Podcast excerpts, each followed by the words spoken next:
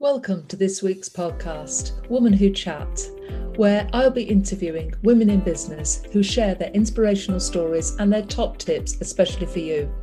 My name is Sandra Garlick, and I'm the founder of Woman Who, and I'm delighted to bring these interviews to you each week to inspire you so that you can achieve in the future.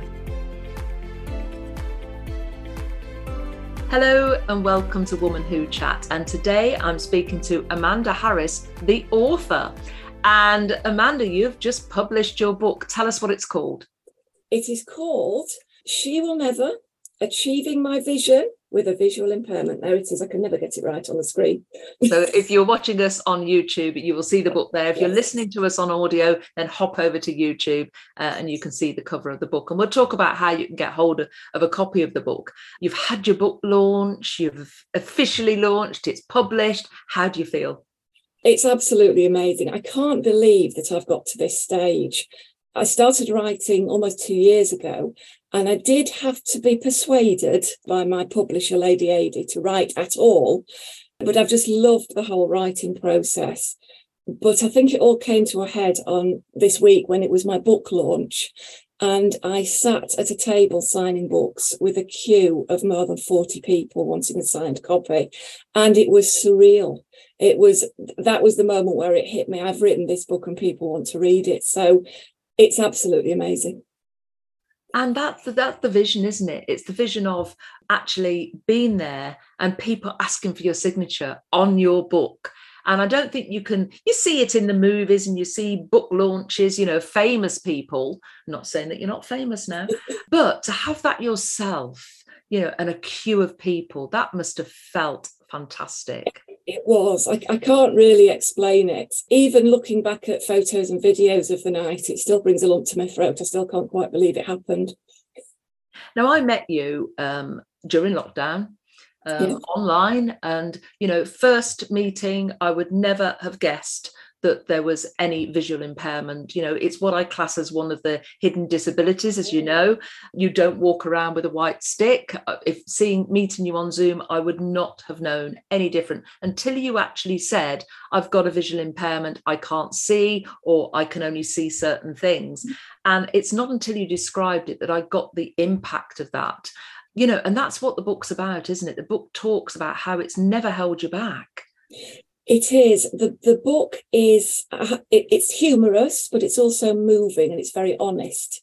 And it's aimed, you can read it as an autobiography, but it's also aimed to help either people facing their own sight loss or friends, family, and employers of people facing sight loss. So it's got some hints and tips in it of organisations that can help and also um, technology that can help as well. So I uh, I class myself as visually impaired because I do have useful vision. My husband, Martin, is totally blind. They are his words. That's the word he likes to use. So his disability, I think, is easier for people to understand because you close your eyes and you're there. Whereas mine, I have to explain to people, and it is invisible to most people. I have a condition called nystagmus, which means that my eyes move a lot and I have no control over that. And once people know that, they can look at me and say, Oh, yes, I can see that a little bit. But some people, if you walk down the street behind me and I suddenly slow down because there's a shadow across the road that I think might be a step, people have accused me of being drunk or uh, mentally impaired or you know but actually it is it's just my eyes yeah and i think that the poignant book in the book uh, poignant point in the book because when i read it was you had no idea up until that visit mm. from the i don't know whether it was an assessor or whatever mm. and the story of the plant you know with, with the the leaves on it and i think that for me it just it just made me stop it really yes it was i as a child if you're told that you're different to other people you don't really understand that. I saw all the other kids whizzing around in the school playground and i just thought they were really brave because i thought they just saw shapes and colors the same way i did. And then i went for what, what, what was called a statement of special educational needs and it was a social worker who came to the house and she realized that I didn't know at all what my sight was like compared to hers. So she took me into the sitting room, told, got my parents out of the room, so it was just me and her, and we looked out of the front window together. And she said, "Can you see that house over there?" And I went, "Yes, of course I can." I could probably just see the shapes and the colours. Can you see that window? Well, yes, I could tell there was a white window frame against the red brick. She said, Can you see that plant on the windowsill? Yes, I said. I couldn't see it at all. I couldn't tell there was a plant on the windowsill. And then she said, I can count the leaves. And I started to cry. And I hated her to start with, but I've realized the gift that she gave me because I then realized how much more than me most people can see, which made it more difficult to start with but I now realize what I'm missing. And I don't know whether it would be allowed these days. It probably wouldn't to do it that way, but I think that good social workers should. Yes. And, you know, the book is called She Will Never because you were told you would never be able to do certain things. Mm. And you've had a go at them and, and some things you don't want to do. Yeah. But the, the book really is, is about, you know, how you've not you've faced barriers but you've found a different way. And i always say you know you want to get to a destination. You might not be able to go up the motorway. You might have to take a few side roads to get where you want to be a bit like in business. You know you know where your goal is but you might have to take a few detours. And you found the detours. Yes it, it's all about finding your own way to do things.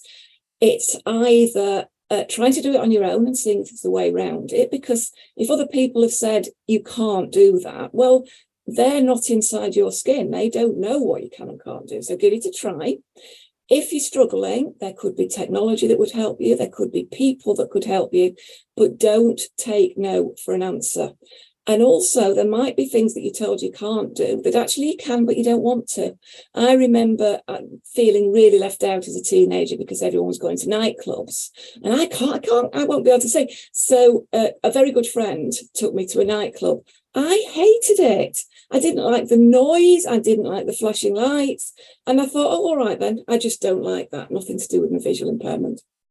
Fantastic. You know, and you met your husband, and he was partially sighted at the time and lost his sight before your son was born. I mean, that must have been challenging for both of you and to have a new baby. It was tough. I mean, he he was rushed into hospital knowing that his sight could go, and literally while he was in hospital, I found out that I was pregnant. So um, by the time our son Matthew was born, Martin had no sight at all. So it was new baby and blind husband, but actually, it's worked. We, we, I was paranoid. I was totally paranoid that they would take the baby off us because they think we weren't fit parents, which of course didn't happen. But the staff in the hospital were absolutely amazing. They taught Martin how to change a nappy by feel. And I'd had a cesarean section, so I was stuck in bed. I couldn't do anything. So by the time we got home, Martin had changed nappies for five days and I hadn't done it at all. And so he'd say, Well, my midwife didn't do it like that. Uh, I thought he was the expert. And again, we've had to find our own way. And our son is now a teenager and fully sighted. So we're, we're a real family of mixed abilities. That should be fun. I imagine there's hilarious fun. I know you've put some humour into the book and some anecdotes and funny stories, which I'm not going to spoil. I won't put a spoiler there. You've got to to buy it to read it. Yeah. So where can people buy the book? You can buy it on Amazon. So if you put my name in, Amanda Harris, it's called She Will Never Achieving My Vision with a Visual Impairment. Mm-hmm. Or you can order it through Waterstones. It's on the Waterstones website, not in the shops, but on the website. But I'm reliably informed that if enough people order it off the website, they might think about stocking it in the shops. So it's up to you. And of course, you're speaking around the country over the next few months, and people are more than welcome to come along and meet you in person, which I highly recommend. Having heard Amanda speak, it's it's worth it to be in the room because it's a very powerful story and told with such humour, uh, which I do admire you for. You know it's it's it's a challenging topic you know a, a, disability a hidden disability at that but you've you've actually brought it out into the open and you actually got andy bounds to write your foreword didn't you I did. It was amazing. And he, I sent him a copy of the finished book because he obviously wrote the forward, having seen the draft. Mm. Um, and he sent me a lovely voicemail to say how much he'd really enjoyed it. So I was honoured. Yeah, because uh, it, it's great when you can get somebody, and he suffers with a a, a sight, a, a, visual impairment as well, doesn't he? He does. Yes. Yes. Yeah. Fantastic. Yeah. Well, we've run out of time, Amanda. I could be chatting to you. Um, we've talked previously about your business, so please listen to previous episodes, and we'll link them in the in the notes. But Amanda, Amanda Harris, author of She Will Never. It's been a pleasure. Thank you.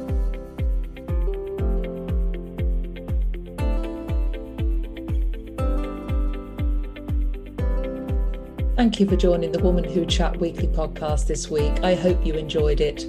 You can join me next week to hear another inspirational woman in business.